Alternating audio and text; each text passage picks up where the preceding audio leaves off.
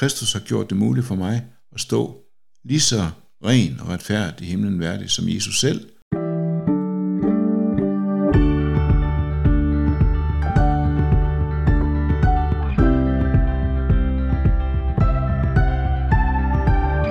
Velkommen til podcasten Bible Break, en podcast fra Bibellæsringen, hvor vi læser og diskuterer Bibelen sammen. Jeg hedder Nikolaj, og jeg er vært for podcasten, og igen i dag sidder jeg over for Leif Andersen fra Menighedsfakultetet i Aarhus. Velkommen til, Leif. Tak skal du have. Tak fordi du vil være med igen. Det vil jeg så gerne.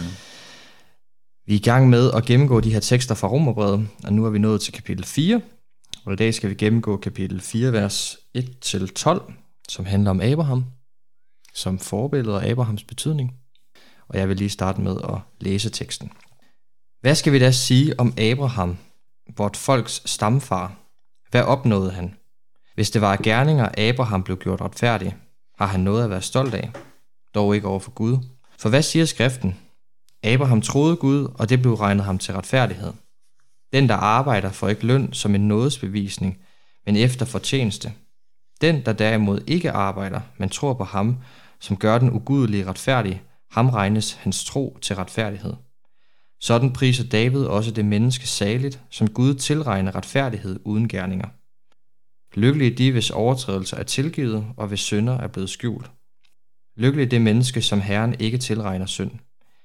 Gælder denne salige prisning nu kun de omskårne, eller også de uomskårne? Vi siger jo, troen blev regnet Abraham til retfærdighed. Hvordan blev den tilregnet ham? Efter at han var blevet omskåret, eller mens han endnu var uomskåret? Ikke som omskåret, men som uomskåret.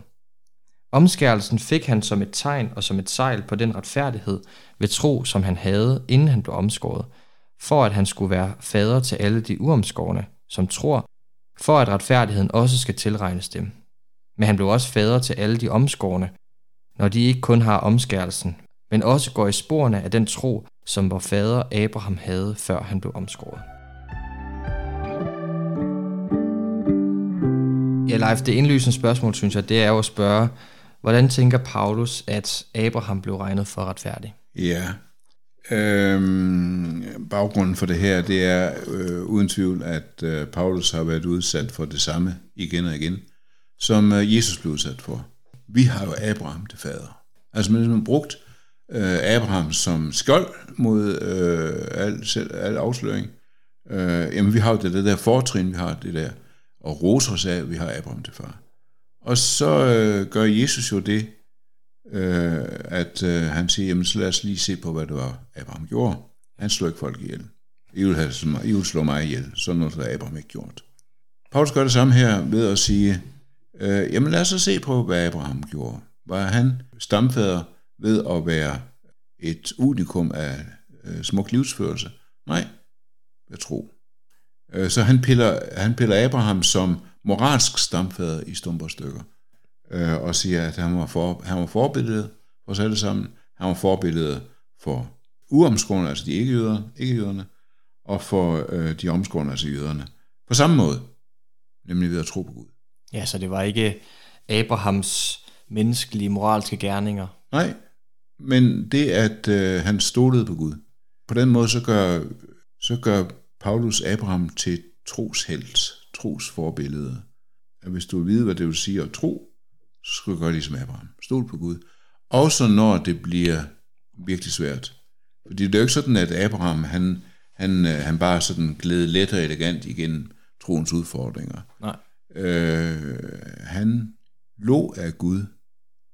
Og jeg ved godt, at vi plejer, eller det går i hvert fald i min barndom, at vi sang om, at Sara stod bag dør og lå, øh, da, øh, da Gud sagde, at I skal få et barn, selvom I er så gamle som I er.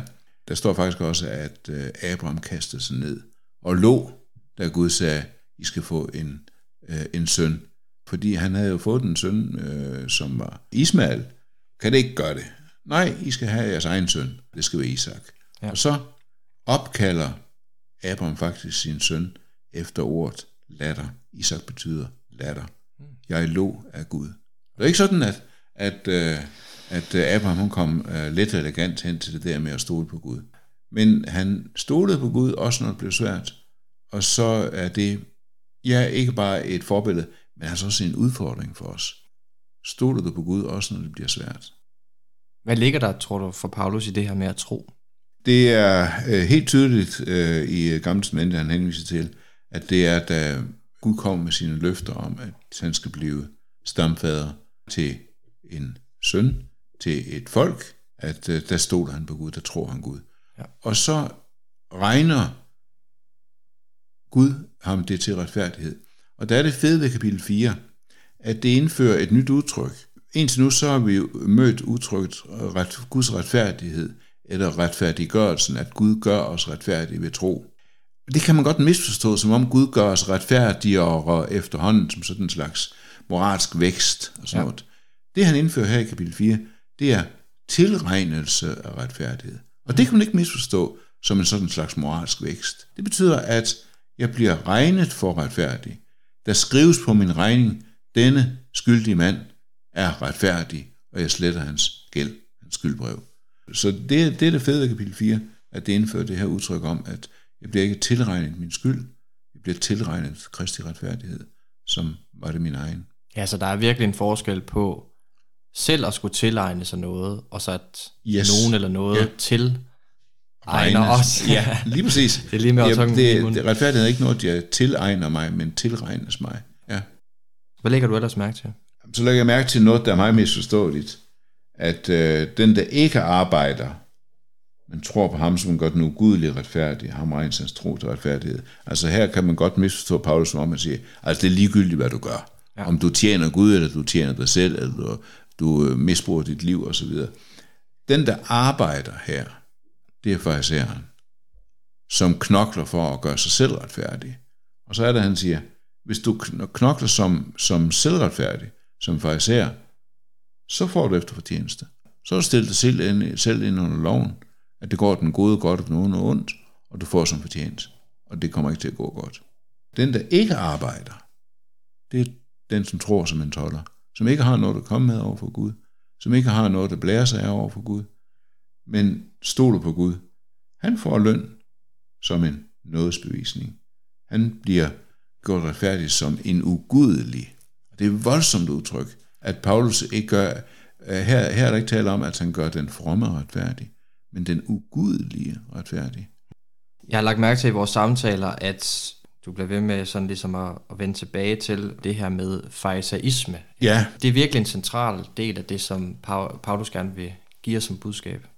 Det hænger sammen med, at fariseisme er ikke bare sådan et øh, syret fænomen engang i fortiden øh, i, i Israel. Øh, det er vores naturlige måde at tænke på. Det er forsøget på at øh, stå over for Gud i sin egen retfærdighed, i sin egen godhed, i sin selvgodhed. Og tak Gud, fordi man ikke er som andre mennesker. Og det er det, Paulus hele tiden tager på vingebenet. Hvis man sådan ser på kristendommens historie, så er det gæt på, at øh, bag 90% af vranglærer og vilfarelser og vrangliv, der ligger fascismen som grundtone. Forsøget på at undslippe tollerens position. Gud vil mig sønder nådig. Og forsøget på at stå i fariserens position og tak Gud, fordi man ikke er så mange mennesker. Og det er så også derfor, at øh, Paulus nu siger, Gud gør den ugudelige retfærdige. Der har han virkelig sat øh, det frie evangelium på spidsen og sagt, jamen ja, det gør ikke noget, at du er ugudelig i din natur. En grund til, at jeg er meget taknemmelig for det udtryk, det er, at øh, jeg er ateist af natur. Øh, jeg skrev engang en bog, der hedder Ateistisk Andres-bog. Det er fordi, jeg kan ikke lide religion. Jeg kan ikke lide at bede. Jeg er ikke religiøs. Jeg beder, fordi jeg tror, min ateistiske natur tager fejl. Jeg er kristen overbevisning. Men min natur er ateistisk, min natur er ugudelig. Ja. Og derfor så er jeg så glad for, at Paulus her siger, at øh, øh, han gør den ugudelige retfærdig. Det gør ikke noget, at øh, du i din natur har en ateistisk over, eller ateistisk øh, tankegang. Bare du kommer til mig med den og bliver, bliver om tilgivelse for den.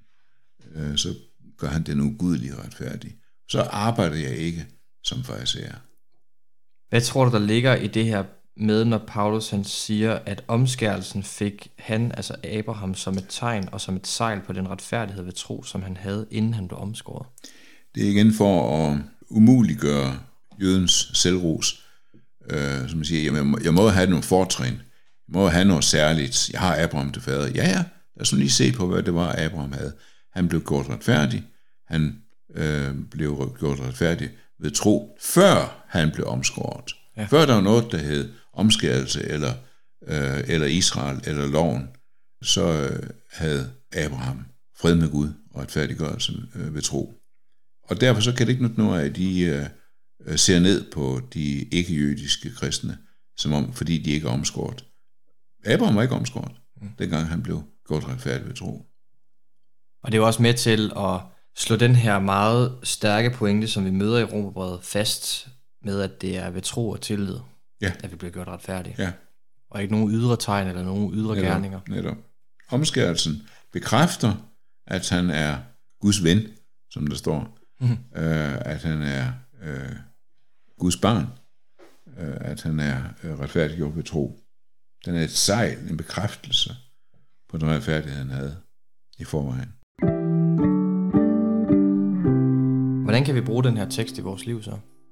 Vi vil så gerne være lykkelige, ikke? Det, det ligger i os alle sammen. Her står opskriften på at være lykkelig. Lykkelig de, hvis overtrædelser er tilgivet. Og øh, man kan sige, det var da ikke lige det, man, øh, man håbede på øh, som, som lykke. Man siger, hvis du virkelig kender baggrunden for nåden, hvis du virkelig kender baggrunden for Guds retfærdighed, nemlig din egen uretfærdighed, så er ingen lykke større end den at vide, at jeg tilregner retfærdighed ved tro.